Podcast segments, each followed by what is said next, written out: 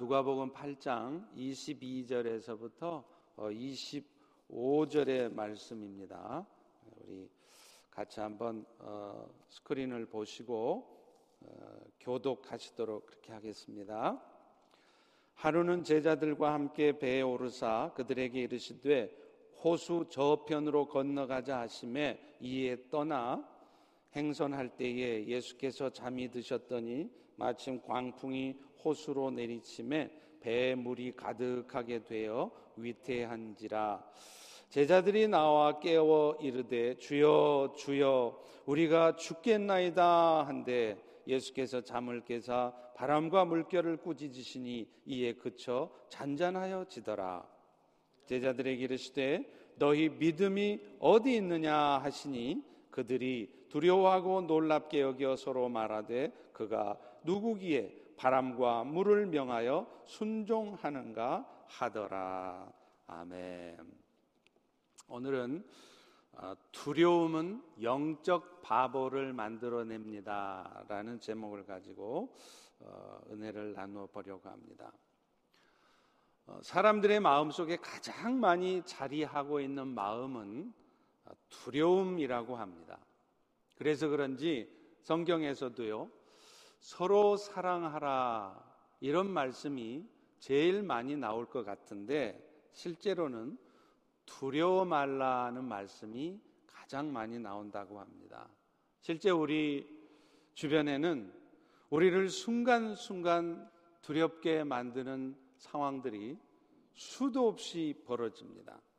그리고 그런 상황이 되면 우리 역시도 아이고 나도 레이오프라도 당하게 되면 어떻게 해야지? 이렇게 비즈니스가 안 되다 보면 그동안 벌어다 놓은 거 다 까먹을 수 있겠네 하는 두려움을 갖게 되는 것입니다. 심지어는요, 지금 내 뱃속에 있는 아이가 혹시 뭔가 잘못되지는 않을까 하는 그야말로 좀처럼 실제로는 일어나지도 않을 일을 막연하게 두려워하는 그런 모습들도 있습니다. 그런데 요즘 같으면 이런 두려움과는 비교할 수 없는 두려움이 우리 가까이에 와 있습니다. 전 세계를 죽음의 공포 가운데 몰아넣고 있는 코로나 바이러스입니다. 이제는 중국뿐만 아니라 한국도 유럽도 그리고 우리가 있는 이 미국까지도 안전한 곳이 없습니다. 그래서 WHO 세계보건기구에서도 전염병이 발생하면 그 심각성을 6단계로 나누어서 알려주는데 마지막 단계, 그러니까 전 세계적으로 심각한 위험 상태가 되었다고 판단할 때 내리는 팬더믹 상태를 이미 선언한 것입니다.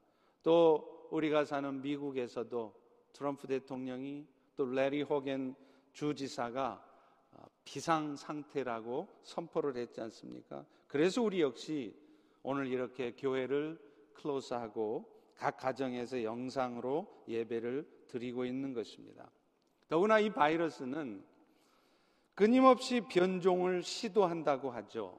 사실 이번 이 코로나 바이러스만 해도 원래 2003년도에 있었던 그 사스 때의 바이러스의 변종이라고 합니다.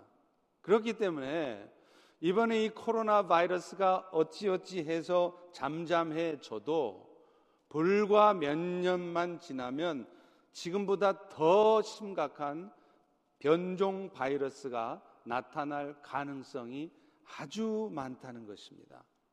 그러니 어느 심리학자의 말처럼 오늘날 사람들은 1950년대에 살았던 정신병 환자보다도 더, 더 불안한 삶을 살고 있는 것입니다.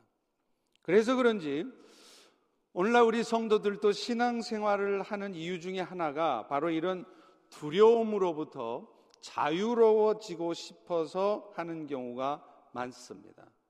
물론 우리가 신앙생활을 하는 궁극적인 목적은 그런 이유 때문은 아닙니다.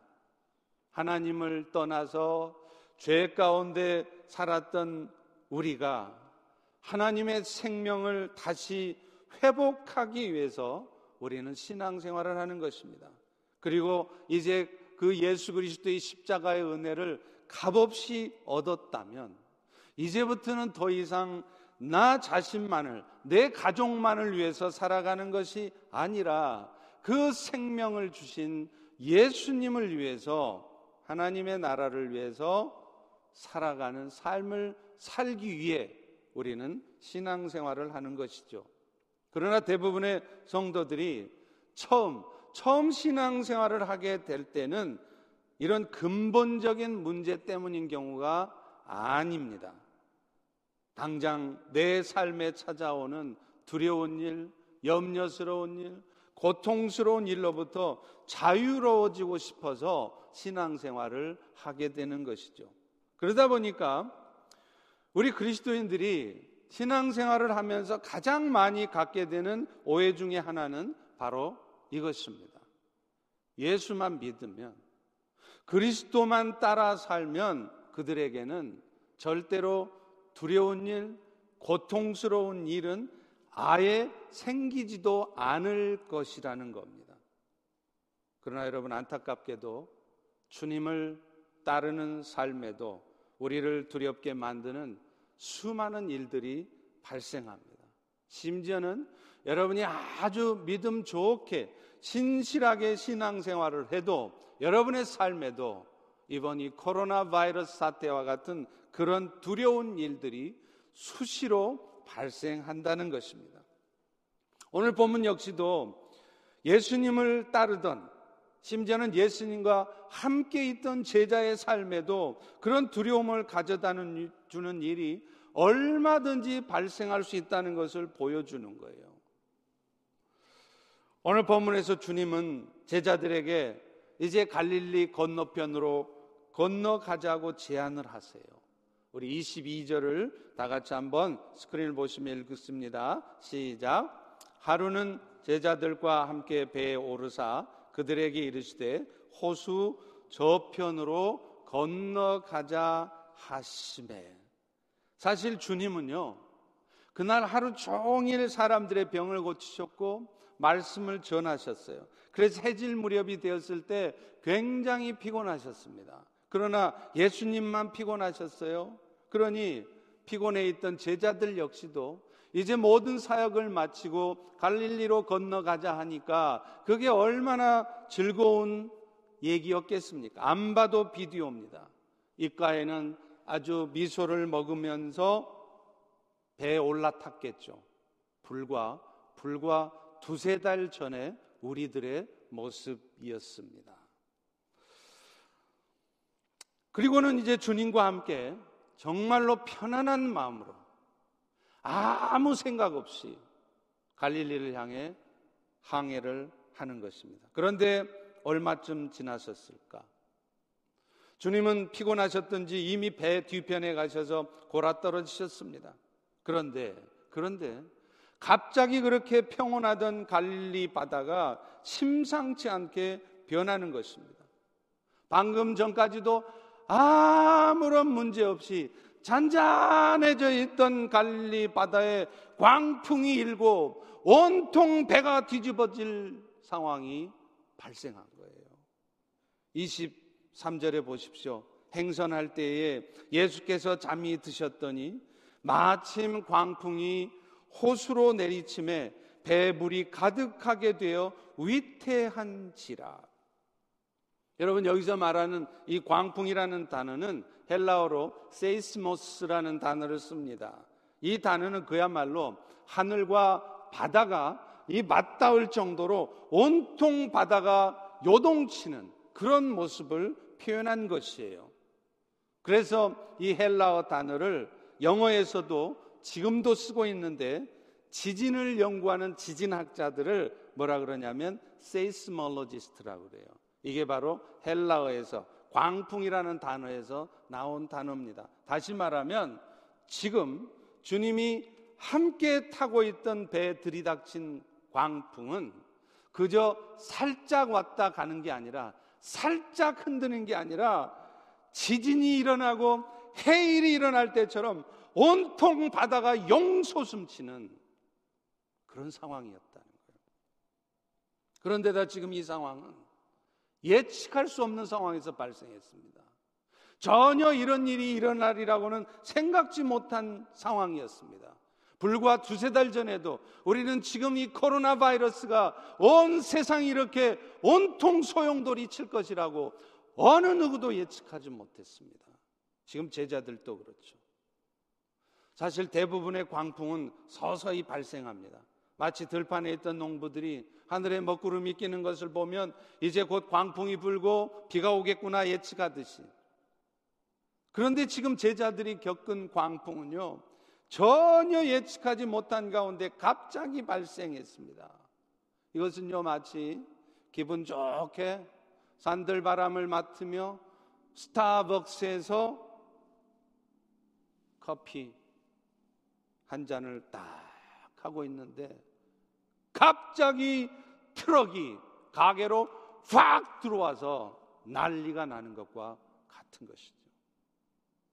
이런 상황에서 제자들에게는요, 그런 급작스러운 온통 하늘과 땅이 닿는 요동치는 광풍도 두렵고 놀랄 일이었지만 더 놀랄 일이 있었습니다.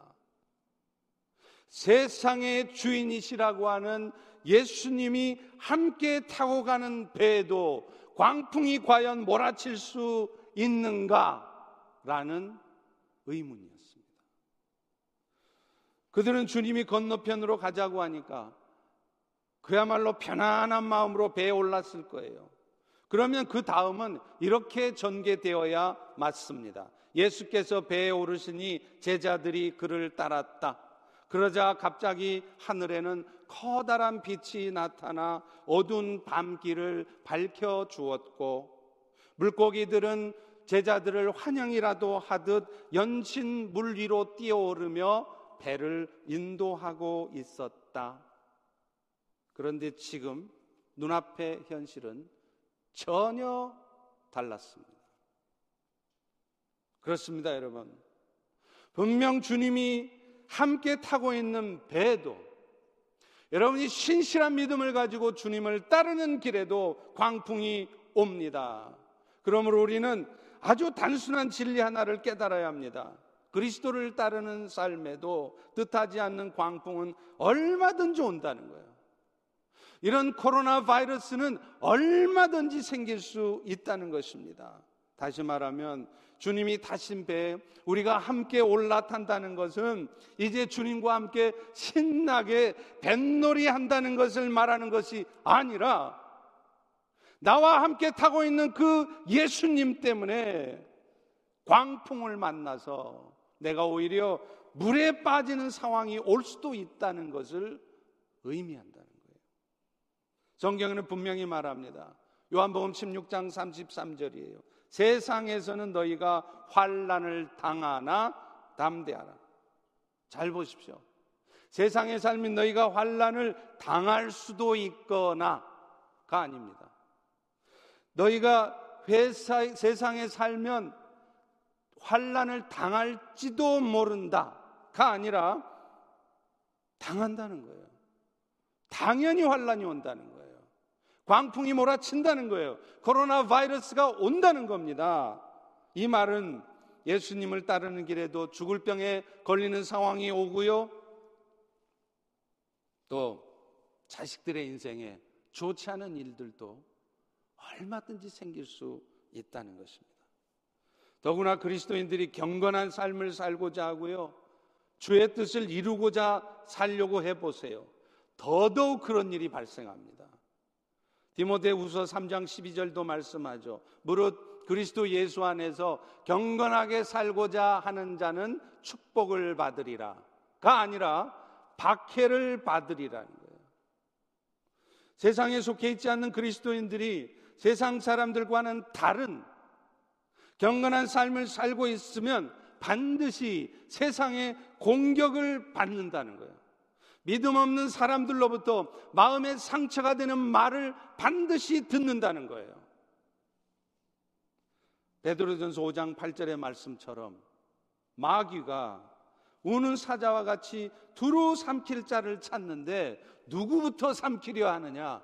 오늘 여러분들처럼 뭔가 경건하게 살려고 하면 그동안 신앙생활 흐지부지 했다가 이제부터라도 내가 제대로 해봐야지 하고 마음을 결정하면 그때부터 사탄 마귀의 역사가 나타난다는 거예요.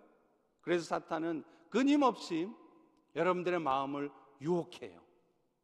세상의 것들로 유혹해요. 또 때로는 그게 잘 안 통하면 직접적으로 공격합니다. 육신을 공격해요. 상처되는 말을 듣게 해요. 비즈니스든 하는 일 가운데 심각한 손해를 보게 만들어요. 그게 사탄의 전략이라는 거예요. 그래서 뭐 하자는 겁니까? 결국에는 여러분들로 하여금 경건한 삶을 포기하게 만들려는 겁니다. 주의 뜻을 이루는데 헌신하지 못하게 만들려는 거예요. 그러므로 여러분, 우리 그리스도인의 삶이 세상 사람들의 삶과 다르다는 것은 우리 그리스도인의 삶에는 광풍이 없는 순적한 삶만 있다는 것이 아닙니다. 여전히 있습니다. 다만 그 광풍 가운데서도 주님이 함께 하시기에 그 광풍을 이겨내기도 하고 그 광풍은 여전히 그대로 있을지라도 그것을 견뎌내게 할 뿐이라는 것입니다. 지금 제자들도 그런 상황이 적지 않게 당황스러웠겠죠. 그런데 문제는 그런 상황에서 주님의 모습이 가관이 아니라는 거예요. 제자들은 지금 막 힘들어서 두려워 떨고 앉아 있는데 그런 제자와는 상관없이 배 뒤편에서 편안하게 주무시고 계시는 거예요. 다급해진 제자들은 세상 모르고 자는 주님을 깨웁니다. 24절 전반부를 같이 읽겠습니다. 시작. 제자들이 나와 깨워 이르되 주여 주여 우리가 죽겠나이다 한대. 여러분 얼마나 다급했으면 주여 주여 했겠습니까? 여러분 우리가 함께 통성 기도할 때도 우리 기도합시다. 그렇지만 뭔가 간절하게 기도하고 싶을 때 어떻게 합니까? 자, 우리 주여 한번 외치고 기도합시다가 아니라 자, 이제 우리 주여를 세 번 간절히 외치고 기도합시다라고 말하지 않습니까? 생각해 보십시오. 바다가 흉용해서 온통 다 뒤집어지게 생겼는데 이런 어수선한 상태에서도 우리 주님은 편안하게 주무시고 계시는 거예요. 주님은 지금 나의 고통을 내가 얼마나 두려워하고 이 코로나 바이러스 때문에 비즈니스가 망할까 흥할까 두려워 떨고 내가 혹시 감염되지는 않을까 두려워 떠는 우리의 상황에는 아랑곳하지 않고 계속 팬데믹 상태로 온 세계에 더 왕성하게 코로나 바이러스가 번지게 할 때 우리는 어떻겠습니까? 그 배에 탔던 제자들은 어떻겠어요? 그래서 다급한 음성으로 하소연을 하는 겁니다. 주님, 우리가 지금 죽게 생겼는데 한가롭게 잠이나 자고 계십니까? 우리는 죽어도 상관없단 말입니까? 사실 이런 불평을 우리도 할 때도 있죠. 주님을 따르는 삶에도 광풍이 있다는 것 자체도 이해가 별로 안 돼요. 신앙이 아직 온전히 성숙하지 않은 성도들의 경우에는요. 그런데 문제는 그런 광풍이 덮어서 내가 지금 완전히 죽게 생겼는데 인생을 포기하고 상황이 와 있는데도 우리 주님은 어떤 해결책도 보여주시지 않는 거예요. 답답한 상황을 계속 내 삶에 끌고 가신다는 것입니다. 그럴 때 우리는 그 상황이 두려울 뿐만 아니라 원망스럽기까지 하는 거예요. 주님이 우리와 함께 하신다면 왜 이런 일은 일어나며 또 우리가 이렇게 두려워 떨며 예배까지 클로스 해야 되는 이런 상황이 되었는데도 주님은 왜 가만히 계십니까? 따지는 거죠. 따지기만 해도 좋아요. 아예 신앙을 포기하려 들어요. 사실 기도원 사사가 그랬지 않습니까? 하나님의 택한 하나님의 사랑을 받는 백성이라고 하는 이스라엘 백성들이 미디안 사람들에 의해서 8년 동안 고통을 당했어요. 그런데 하나님은 등장하지 않습니다. 그때 이스라엘 백성들이 부르짖지 않았겠어요? 분명히 부르짖었습니다. 그러나 하나님은 8년 동안 나타나지 않는 거예요. 그래서 막상 여호와의 천사가 기도원에게 나타나 큰 용사여 네가 이스라엘을 구원하거라 하셨을 때 기도원은 하나님께 오히려 항변을 해요. 왜 이제 나타났느냐는 거예요. 사사기 6장 13절입니다. 여호와께서 우리와 함께 하신다면 어째서 이 모든 일이 우리에게 일어났습니까? 또 우리 조상들이 일찍이 우리에게 이르셨던 것처럼 여호와께서 이스라엘을 애굽에서 건지실 때 그 홍해를 가르셨다고 하는 기적은 도대체 왜 우리에게는 보여주시지 않습니까? 만약 하나님이 살아계신다면 바이러스 때문에 교회가 문 닫는 상황까지는 가지 않아야죠. 그런데 왜 이런 일이 벌어집니까? 수많은 간증자들의 간증 속에 나타나는 그 하나님의 살아 역사하시면 도대체 왜 내 삶에는 경험시켜 주시지 않습니까? 두려움은요, 사람들의 마음을 어둡게 합니다. 의심하게 만듭니다. 무엇보다도 살아 역사하셨던 주님의 역사를 기억도 못하게 만들어 버려요. 그래서 뭐 하게 되느냐? 결국은 두려움 가운데 휩싸여 살면요. 여러분은 반드시 어느 순간 하나님을 향한 신뢰를 잃어버리게 됩니다.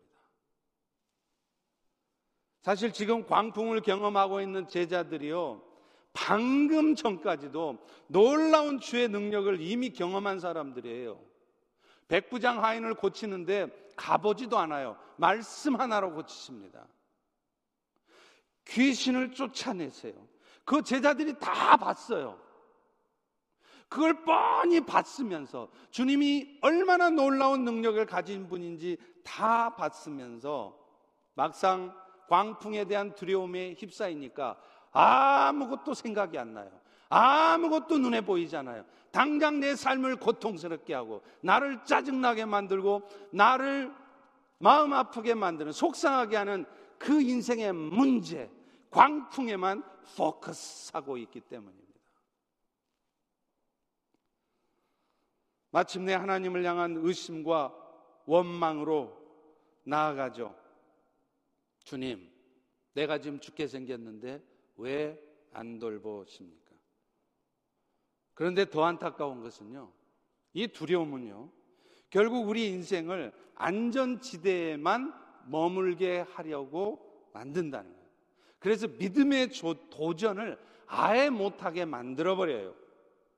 그저 안전하게 사는 것이 중요하게 만들어버려요.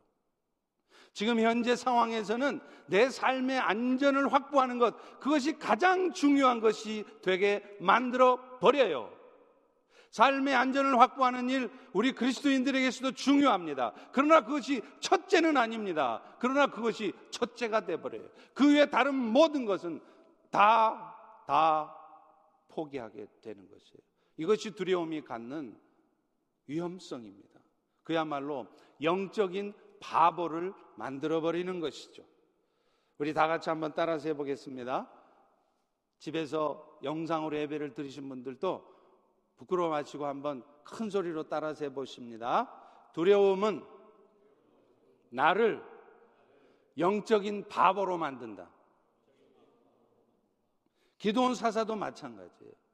그는 하나님의 부르심을 잊기 전에 미를 타작하는데요. 마당에서 하는 게 마땅해요. 근데 마당에서 안 해요. 집안에 몰래 들어가서 포도주 틀 조그만 틀에서 해요. 얼마나 불편하고 힘들어요. 왜 그렇습니까? 혹시 미디안 사람들이 자신이 애써 키워온 밀을 빼앗아 갈까봐 두려운 거예요. 지금 기도원의 마음 속에는 미디안의 압제 가운데 고통받고 있는 이스라엘 백성들의 삶은 아무 상관이 없는 거예요. 그들의 고통은 자기의 삶과 관계가 없습니다. 자신의 지금 가장 중요한 삶의 목표는 뭐냐? 지금 내가 애써 키운 미를 지키는 것이에요. 이것이 그의 삶의 가장 소중한 것입니다.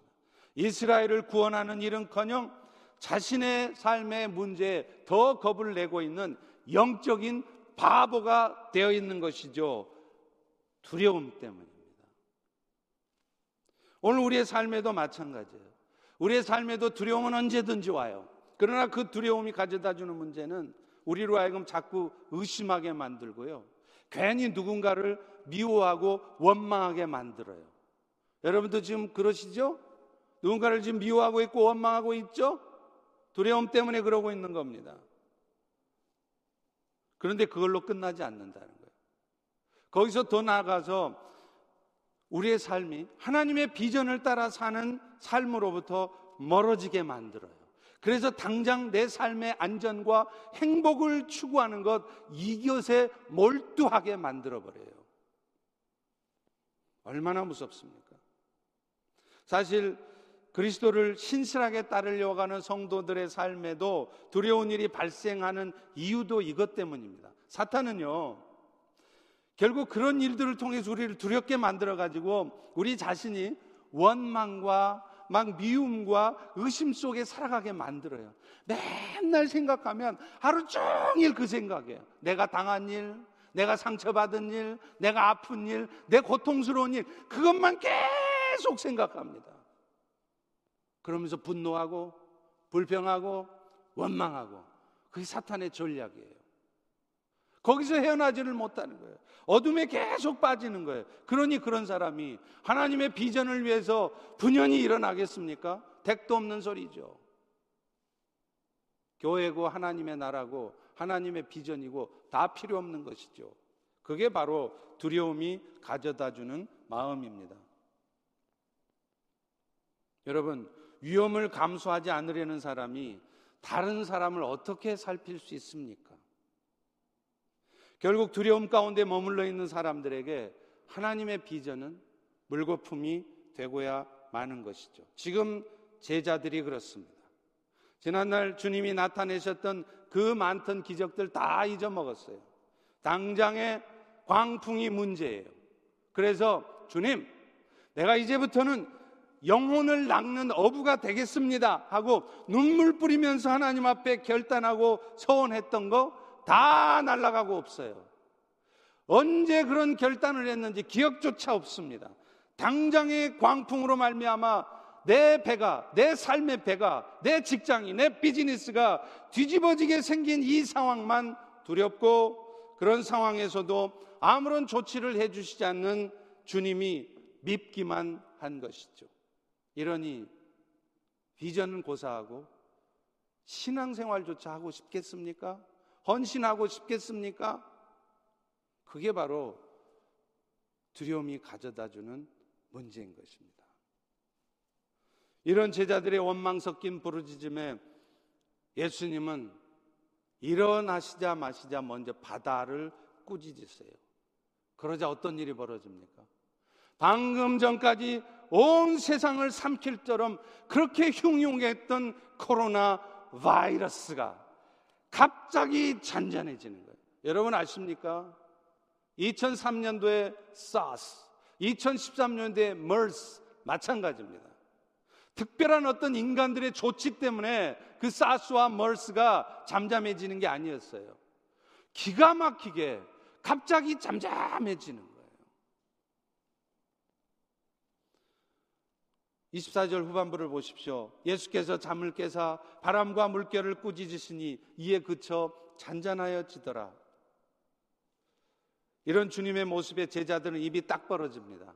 그리고 이렇게 고백하죠. 25절 후반부입니다. 그들이 두려워하고 놀랍게 여겨 서로 말하되 그가 누구시기에 바람과 물을 명령하며 저것들이 순종하는가. 바로 이 부분입니다. 그리스도인의 삶에 광풍이 일어나게 되는 이유도 광풍이 흉흉한데도 주님은 우리의 아픔은 돌보지시도 않은 것처럼 묵묵부답으로 일관하시는 이유도 그러다가 이제 정말로 해답이 없구나 해결책이 없구나라고 다 포기하고 있을 때 그때 주님께서 갑 자기 나타나셔서 한순간에 그 인생의 문제를 해결하시는 이유도 바로 이것입니다. 예수님만이 장조제 권능을 가지고 이 세상을 다스리는 분이시며 그분은 그 권능을 가지고 오늘도 우리에게 도저히 자격 없고 공로 없는 우리들에게 영원한 생명을 허락하셨을 뿐만 아니라 그것도 고마운데 천국에 이를 때까지 우리의 삶을 지키시는 분이라는 것. 그분은 오직 한 분 예수라는 것을 우리에게 경험시키려는 거예요. 하나님의 택감을 받은 이스라엘 백성들 출애굽할 때도 그랬잖아요. 그들은 출애굽한 후에도 철저히 하나님의 인도하심을 따라갔습니다. 그런데 놀라운 것은 분명히 분명히 하나님의 인도하심을 따라서 간 길이었는데 그 길 앞에 뭐가 나타나죠?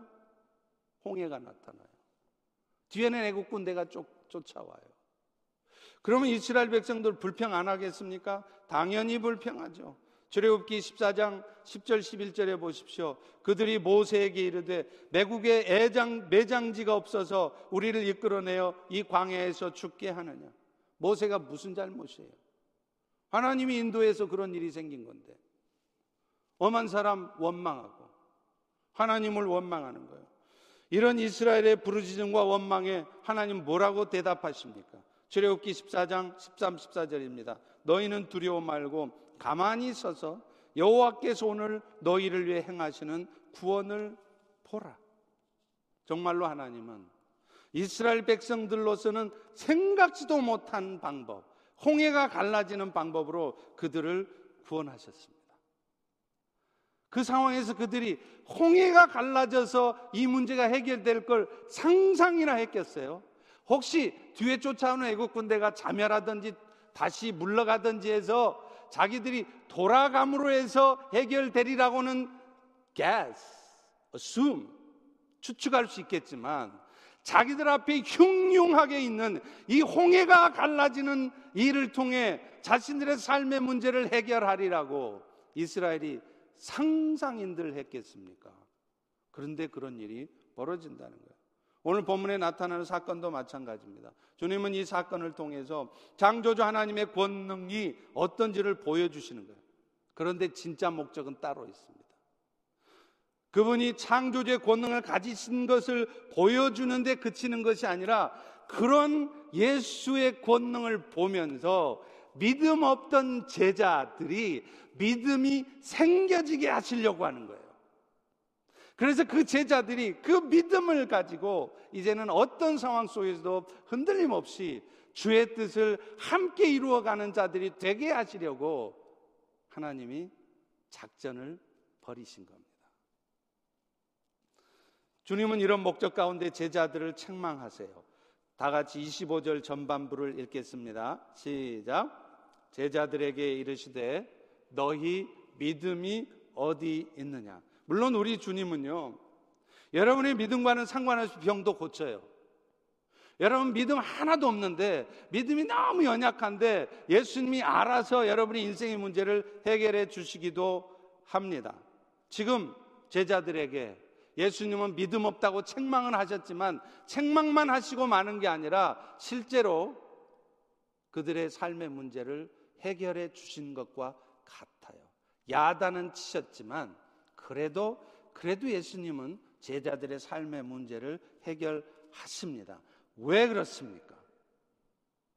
그 과정을 통해서 제자들로 하여금 아, 이제 앞으로 내가 의지할 분은 오직 예수님 뿐이구나.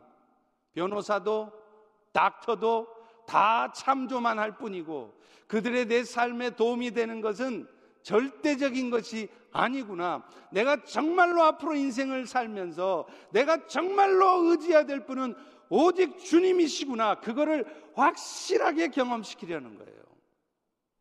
그래서 그 주님만을 의지하면서 영적인 바보가 되어서 무너져 있는 것이 아니라 그 주님만을 의지하면서 오늘 또 주님과 동행하는 삶을 사는 여러분들이 되게 하시려고 예수님이 경험하게 하시는 것입니다. 사랑하는 성도 여러분, 그리스도를 따르는 삶에도 광풍은 몰아쳐요. 그런 광풍과도 문제들을 통해서 사탄은 오늘 또 우리의 마음이 의심과 원망에 휩싸이게 하고 그래서 결국은 하나님의 비전은 날아가 버리고 오늘 또 safe zone 안전지대만 거하면서 내 삶을 그저 편안하게 행복하게만 이끌려고 하게 만듭니다. 그러나 우리 주님은 그런 우리를 그런 사탄의 역사를 사용하셔서 오히려 자신이 하나님 되심을 증거하고 그걸 경험한 우리로 하여금 내가 오직 의지할 분은 예수님 한 분뿐이라는 것을 알게 하시는 거예요. 그래서 그 믿음을 가지고 오늘 또 주님과 흔들림 없이 동행하게 하시려는 것입니다. 여러분, 사실 지금 예수님을 따랐던 제자들을 보세요. 그들이 지금 갈릴리 건너편으로 간 것이 그들의 결정이었습니까? 어, 주님, 저요, 그 갈릴리 건너편 한번 가보고 싶은데요. 가주세요. 그렇게 했습니까? 아니에요. 예수님이 정하셨어요. 제자들아, 너희들은 지금 이 상황에서 갈릴리로 가야 돼. 같이 가자. 오늘 주님은 우리에게도 말씀하세요. 나는 너를 통해 나의 뜻을 이루고 싶다. 함께 가자. 그런데 문제는 우리가 안 가요. 오, 주님, 저는 아직 준비가 안 됐어요. 오, 주님, 저는 아직 부족해요. 오, 주님, 저는 다른 데 뜻이 있습니다. 오 주님, 저에게는 예수님이 말씀하신 그 행선지가 아니라 내가 가고 싶은 행선지가 따로 있어요. 오지 마세요. 저 혼자 갈래요. 얼마나 많은 경우에 우리가 그렇게 삽니까?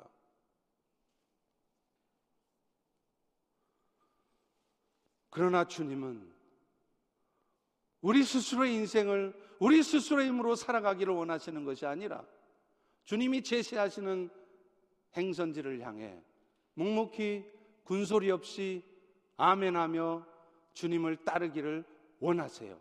그러려면 그들에게 가장 필요한 게 무엇이겠습니까? 상황 여건 다 떠나서 오직 예수님만 바라볼 수 있는 예수님만 의지하는 믿음이에요.